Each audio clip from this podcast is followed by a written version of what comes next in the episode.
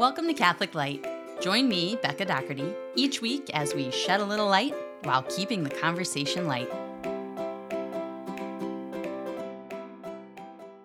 Hi, and welcome back to Catholic Light.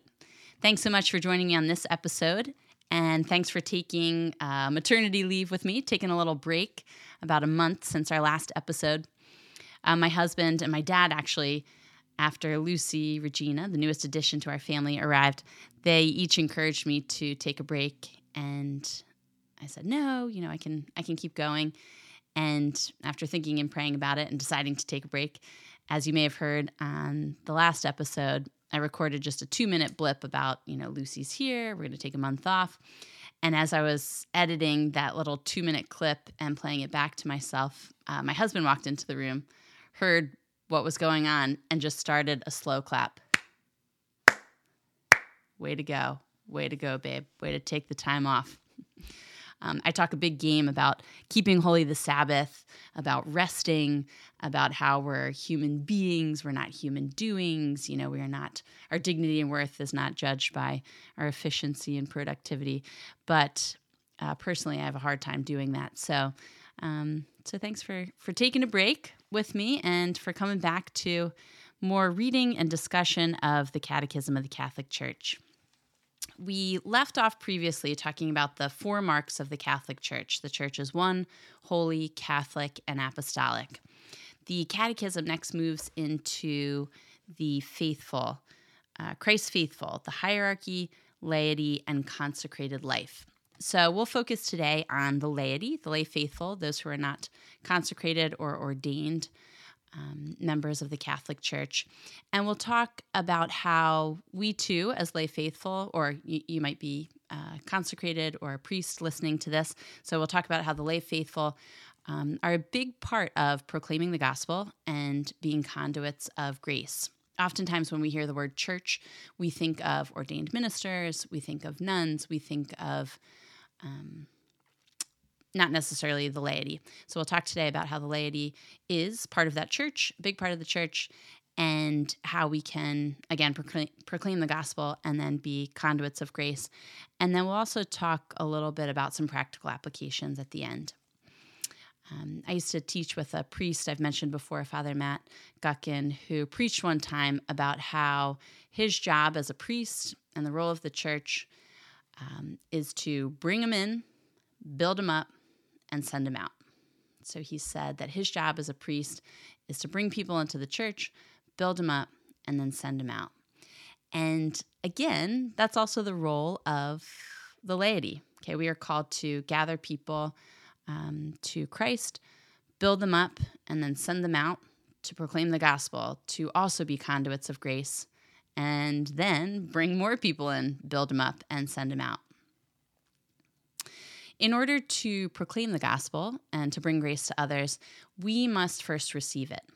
So, on today's episode, the second half of the episode, we'll read paragraphs 871 through 900. And there's just this beautiful paragraph, paragraph 875, which talks about how we cannot preach the gospel to ourselves and we cannot bestow grace on ourselves. So, first, we must receive the gospel. We must receive grace so that we too can preach the gospel and help in the bestowal of grace. Catechism of the Catholic Church, paragraph 875 says, How are they to believe in him of whom they have never heard? And how are they to hear without a preacher? And how can men preach unless they are sent? No one, no individual, and no community can proclaim the gospel to himself. Faith comes from what is heard. No one can give himself the mandate and the mission to proclaim the gospel.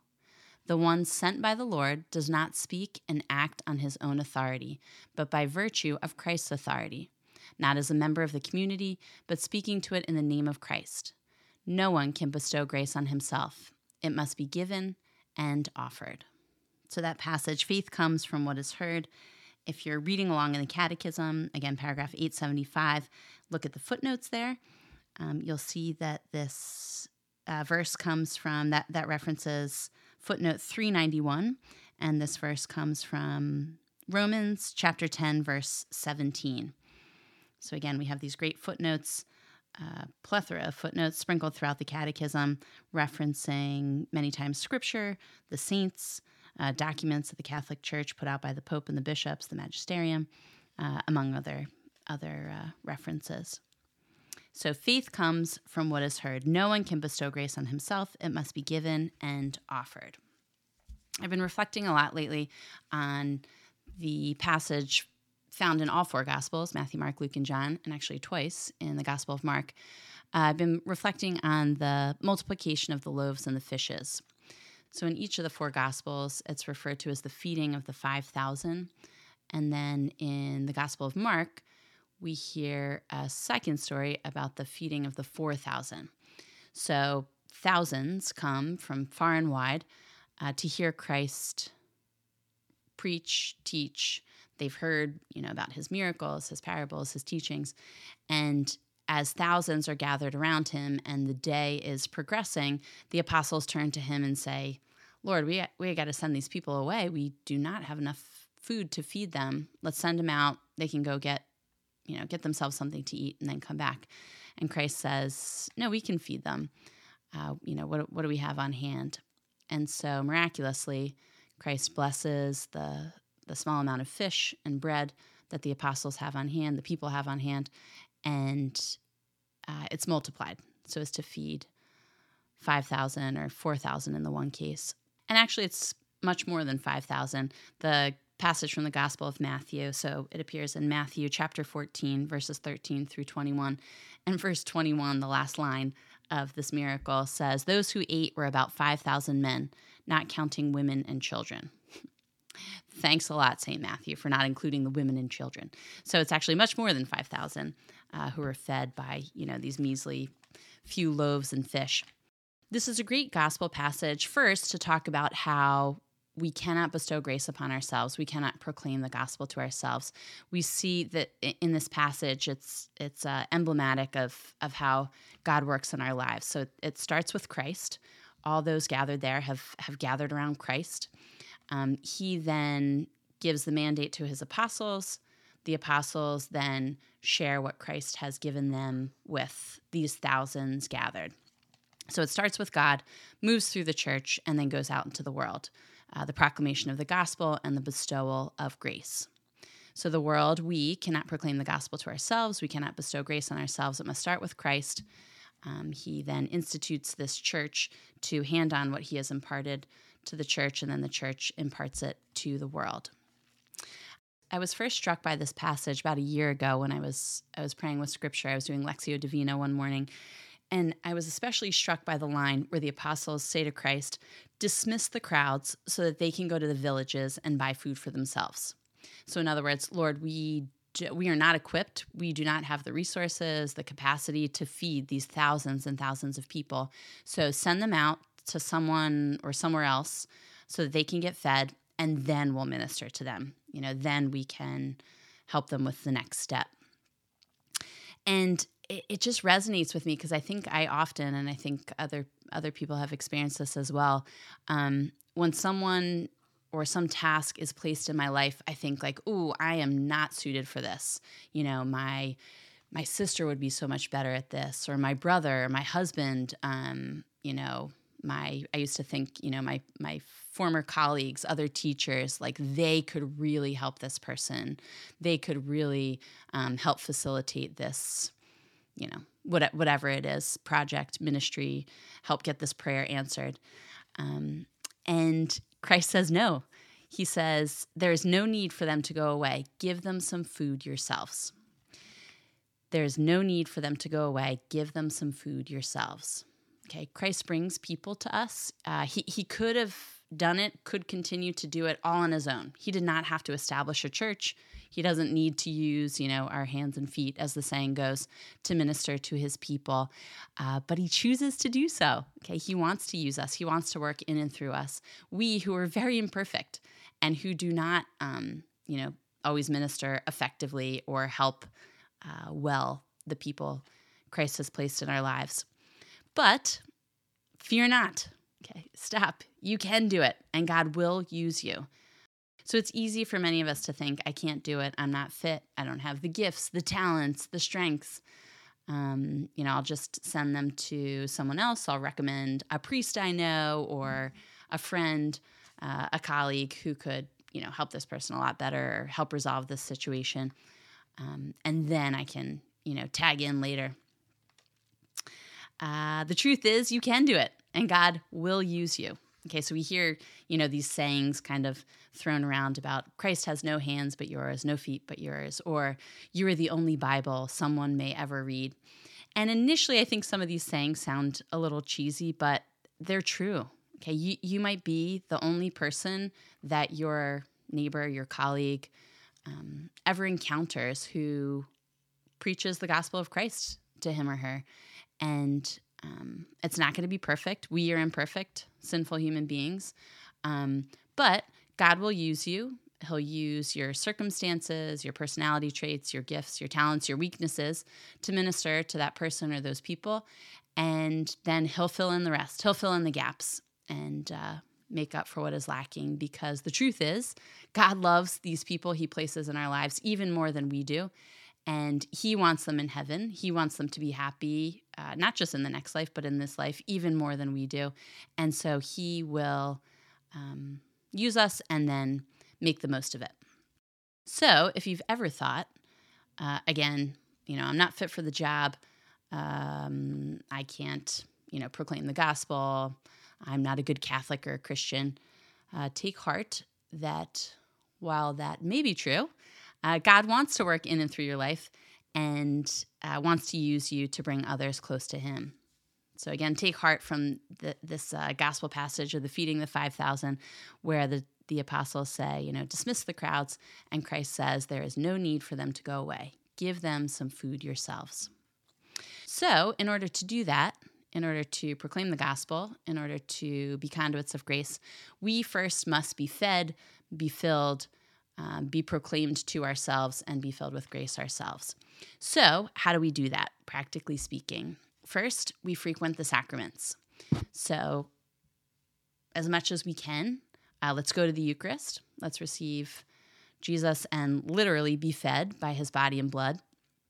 Uh, no matter what's going on, what you're feeling or not feeling, you are being filled up, fed, nourished, strengthened, healed, emboldened by the body and blood of Jesus Christ, by God Himself, the source and summit, the beginning and end of the Christian life. And so, if you're not quite paying attention during the homily, let's say your two and a half year old is uh, ducking from pew to pew to pew, and it's a little hard to concentrate. Um, or let's say you know you're sitting in mass and you get distracted by you know things that that you have to accomplish at work or um, you know other tasks you have on your plate. Uh, know, be confident in that when you receive the Eucharist, you are being fed by God. You're receiving His grace, which empowers you to go forth and proclaim the gospel and to be a conduit of grace for others as well. In addition to the sacrament of the Eucharist, frequent the sacrament of confession. It is a great therapy session, oftentimes, where the priest will give us helpful tips. Uh, we have this opportunity to unload the junk in our lives, in our hearts, our souls, our minds. And because it's a sacrament, whether or not we feel it, we are healed, we're cleansed, we're unburdened, we're restored, refreshed, renewed. Secondly, after the sacraments, be filled by daily prayer. Um, my brother, I've mentioned before, is a Catholic priest. He preached one time and ended his homily by saying, Pray as if your life depended on it, because it does. Pray as if your life depended on it, because it does. Okay. In order to live and live well, we need to connect our lives to the source of life, God Himself. And if we do that on a daily basis, um, we will be guided in our decision making. We will find rest, repose. Um, we'll be strengthened, renewed, and refreshed in the Lord. If you're looking for a new or different approach to prayer, if you want to change up your prayer life, I highly recommend doing Lectio Divina. So, this is an ancient practice of the church. Lectio Divina simply means divine reading, and it's a way of praying where you take uh, a small passage from the Bible, oftentimes a gospel passage, and you pray with it. So, Lectio Divina is divine reading. You prayerfully read a passage of scripture. So the way you do you pray Lectio Divina is by taking a small passage of scripture. I like to take the gospel passage for the day and then you read through it a number of times, slowly reading, meditating on, praying with, and eventually contemplating that same passage. The practice of Lectio Divina is often compared to the way a cow digests its food. So, these great simple uh, analogies from life. So, a cow has, you might have heard that a cow has four stomachs. A cow actually has one stomach with four compartments. And what a cow will do to eat and digest its food is take a bite of cud, so let's say a bite of grass. It will chew it, swallow it, digest it in that first compartment. It will then regurgitate or you know move it up into the second compartment of the stomach where it will further digest that that cud, that grass. It will then regurgitate or move up into the third compartment of its stomach, that bite of food, and then again it will do it a fourth and final time in the fourth compartment of the stomach.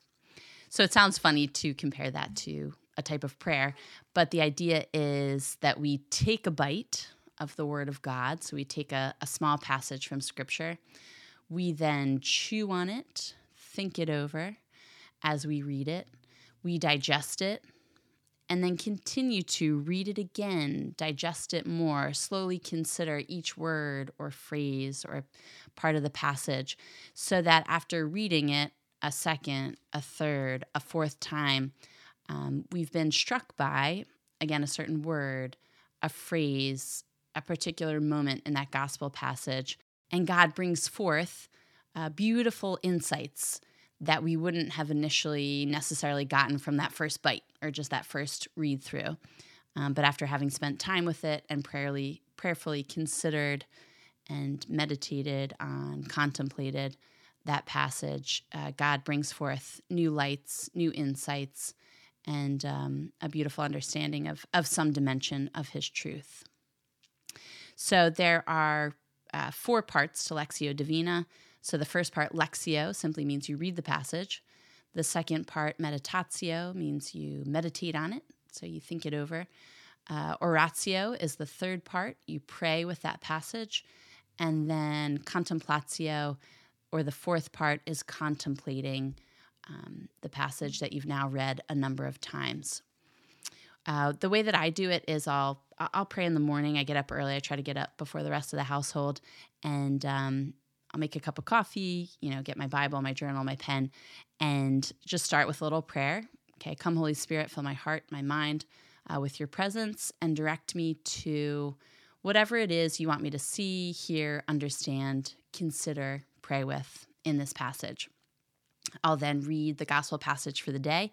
The way that I get that is I'm on um, the Word on Fire, Bishop Barron's daily gospel reflection email, where I open up my email. Um, I read, he, he gives a little meditation on the passage. So I'll usually read that, and then I'll go to the actual scripture passage in my Bible and I'll read through uh, a first time after having read through the passage the first time, I'll then write down in my journal a word or a particular phrase that strikes me.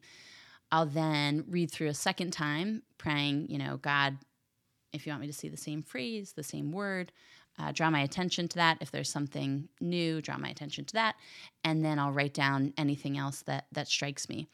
I then look at that word or that phrase or that sentence from the gospel passage, and just kind of talk to God about it. Okay, why did this strike me? Why am I focused on that particular word, that particular phrase, or that particular action of, of Christ or whoever else is in the gospel passage?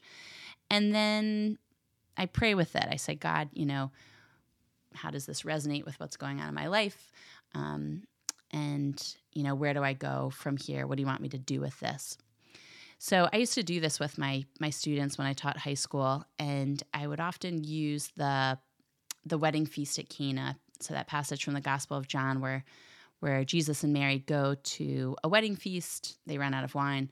Christ turns the water into wine and, you know, this, the head steward comes to him and says like, "Why did you make this fabulous wine or why did you bring forth this fabulous wine right at the end?" So I would read through it with the kids. We'd go down to the chapel uh, in the school. I'd read through it out loud. I'd invite them to close their eyes and just, you know, listen. And then um, after having, you know, read through a couple times, prayed with it, we would then go back to the classroom and I would ask them to share if they were comfortable their experience. So uh, I would ask them, you know, what word or phrase struck you, and, and a lot of students would share. And I would also ask them, and another practice of Lectio Divina is you try to imagine yourself in the passage. So imagine yourself at the wedding feast of Cana. Um, where are you at the feast? What are you doing? And then ultimately, what is Christ saying to you um, at that moment? And so, you know, the, the, I remember this one one class. I asked them, you know, where they pictured themselves in the passage, and you know, different kids said like, I was the head steward carrying the wine. I was the bride being married. I was, um, you know, a guest just observing uh, what was going on. And I had this one student one year, she raised her hand and she said, um, I, pictured myself as Jesus, the one performing the miracle. and other kids in the class were like, um, can she do that? Can she be Jesus? So it's uh it's you know a beautiful way to pray. It's a beautiful way to use your imagination too and, and picture um, picture the sights and the sounds and the smells of of God who became incarnate, stepped into our human timeline uh, so as to interact with us and, and draw us close to him. So, um, if you're looking for a new way to pray, I invite you to try Lectio Divina this week. So, find uh, a quiet moment, a quiet few moments, depending on on your schedule and what works best for your life, and uh, just take some time for us to invite the Holy Spirit to fill your heart and mind. Uh, crack open your Bible and read the gospel passage for the day. And then after reading it a couple times, just note what word, what phrase jumps out at you. Try to picture the passage, picture yourself in the passage, and then ultimately, what is Christ saying to you through his word, this living word of God that is not just, you know, a letter that was written uh, thousands of years ago and enshrined in this book, the Bible, but it's the, the living word of God active in our lives. God wants to, to speak to us in our particular circumstances um, in the, the trials and, and joys and sufferings of our lives and, and help us uh, draw closer to Him and, and lead us down the beautiful path He has laid for each and every one of us. So give that a try this week. See see what what God might be saying to you in and through that passage, and uh, allow Him to proclaim the gospel to you through this this prayer, through the sacraments, um, so that you too can go forth and proclaim the gospel and be a conduit of the grace that you also have received. We'll end the first half of our episode there, take a brief break, and then return on the second half to continue our reading of the Catechism of the Catholic Church. Today we'll continue with paragraphs 871 through 900. Thanks so much for sticking with me.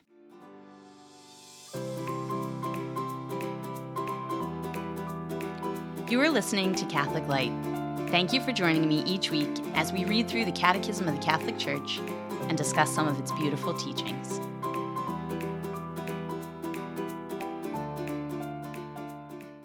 Hi, and welcome back. We'll now read paragraphs 871 through 900.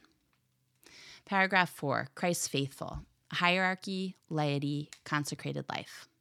The Christian faithful are those who, inasmuch as they have been incorporated in Christ through baptism, have been constituted as the people of God. For this reason, since they have become sharers in Christ's priestly, prophetic, and royal office in their own manner, they are called to exercise the mission which God has entrusted to the church to fulfill in the world, in accord with the condition proper to each one.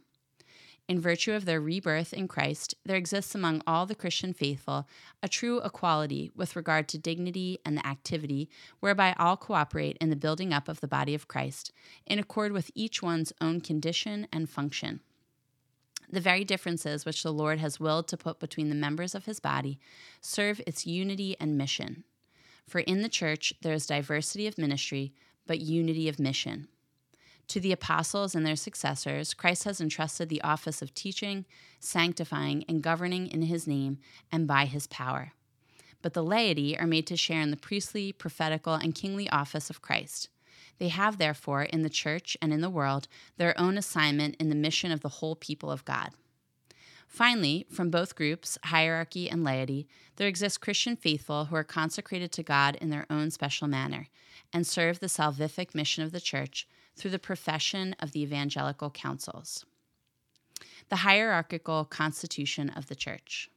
Why the ecclesial ministry? Christ is himself the source of ministry in the church. He instituted the church. He gave her authority and mission, orientation and goal. In order to shepherd the people of God and to increase its number without cease, Christ the Lord set up in his church a variety of offices which aim at the good of the whole body.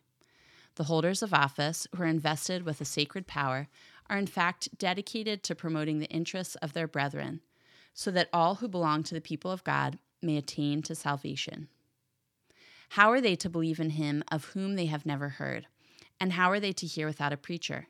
And how can men preach unless they are sent? No one, no individual, and no community can proclaim the gospel to himself. Faith comes from what is heard. No one can give himself the mandate and the mission to proclaim the gospel. The one sent by the Lord does not speak and act on his own authority, but by virtue of Christ's authority, not as a member of the community, but speaking to it in the name of Christ. No one can bestow grace on himself, it must be given and offered. This fact presupposes ministers of grace authorized and empowered by Christ. From him, bishops and priests receive the mission and faculty, the sacred power, to act in persona Christi Capitis. Deacons receive the strength to serve the people of God in the diaconia of liturgy, word, and charity, in communion with the bishop and his presbyterate. The ministry in which Christ's emissaries do and give by God's grace what they cannot do and give by their own powers is called a sacrament by the church tradition. Indeed, the ministry of the church is conferred by a special sacrament. Intrinsically linked to the sacramental nature of ecclesial ministry is its character as service. Entirely dependent on Christ who gives mission and authority, ministers are truly slaves of Christ, in the image of him who freely took the form of a slave for us. Because the word and grace of which they are ministers are not their own, but are given to them by Christ for the sake of others, they must freely become the slaves of all.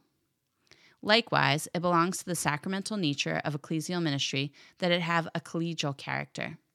In fact, from the beginning of this ministry, the Lord Jesus instituted the twelve as the seeds of the new Israel and the beginning of the sacred hierarchy. Chosen together, they were also sent out together, and their fraternal unity would be at the service of the fraternal communion of all the faithful. They would reflect and witness to the communion of the divine persons. For this reason, every bishop exercises his ministry from within the Episcopal College, in communion with the Bishop of Rome, the successor of St. Peter and head of the college. So also, priests exercise their ministry from within the presbyterium of the diocese under the direction of their bishop. Finally, it belongs to the sacramental nature of ecclesial ministry that it have a personal character. Although Christ's ministers act in communion with one another, they also always act in a personal way. Each one is called personally. You, follow me, in order to be a personal witness within the common mission, to bear personal responsibility before Him who gives the mission, acting in His person and for other persons. I baptize you in the name of the Father, and of the Son, and of the Holy Spirit. I absolve you. Sacramental ministry in the church, then, is a service exercised in the name of Christ. It has a personal character and a collegial form. This is evidenced by the bonds between the Episcopal College and its head, the successor of St. Peter, and in the relationship between the bishop's pastoral responsibility for his particular church and the common solicitude of the Episcopal College for the universal church. The Episcopal College and its head, the Pope. When Christ instituted the Twelve, he constituted them in the form of a college or permanent assembly at the head of which he placed Peter, chosen from among them. Just as by the Lord's institution, St. Peter and the rest of the apostles constitute a single apostolic college, so in like fashion, the Roman pontiff, Peter's successor, and the bishops, the successors of the apostles, are related with and united to one another. The Lord made Simon alone, whom he named Peter, the rock of his church. He gave him the keys of his church and instituted him shepherd of the whole flock. The office of binding and loosing, which was given to Peter, was also assigned to the College of Apostles united to its head. This pastoral office of Peter and the other apostles belongs to the church's very foundation and is continued by the bishops under the primacy of the Pope. The Pope, Bishop of Rome and Peter's successor, is the perpetual and visible source and foundation of the unity both of the bishops and of the whole company of the faithful. For the Roman pontiff, by reason of his office as Vicar of Christ and as pastor of the entire church, has full, supreme, and universal power over the whole church, a power which he can always exercise unhindered. The college or body of bishops has no authority unless united with the Roman pontiff, Peter's successor, as its head. As such, this college has supreme and full authority over the universal church, but this power cannot be exercised without the agreement of the Roman pontiff. The College of Bishops exercises power over the universal church in a solemn manner in an ecumenical council. But there never is an ecumenical council which is not confirmed or at least recognized as such by Peter's successor. This college, insofar as it is composed of many members, is the expression of the variety and universality of the people of God, and of the unity of the flock of Christ, insofar as it is assembled under one head. The individual bishops are the visible source and foundation of unity in their own particular churches. As such, they exercise their pastoral office over the portion of the people of God assigned to them, assisted by priests and deacons. But as a member of the Episcopal College, each bishop shares in the concern for all the churches. The bishops exercise this care first by ruling well their own churches as portions of the universal church, and so contributing to the welfare of the whole mystical body, which, from another point of view, is a corporate body of churches.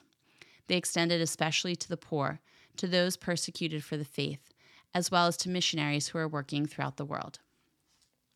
Neighboring particular churches who share the same culture form ecclesiastical provinces or larger groupings called patriarchates or regions. The bishops of these groupings can meet in synods or provincial councils. In a like fashion, the episcopal conferences at the present time are in a position to contribute in many and fruitful ways to the concrete realization of the collegiate spirit. The teaching office. Bishops, with priests as co workers, have as their first task to preach the gospel of God to all men, in keeping with the Lord's command. They are heralds of faith who draw new disciples to Christ. They are authentic teachers of the apostolic faith, endowed with the authority of Christ. In order to preserve the church in the purity of the faith handed on by the apostles, Christ, who is the truth, willed to confer on her a share in his own infallibility. By a supernatural sense of faith, the people of God, under the guidance of the Church's living magisterium, unfailingly adheres to this faith.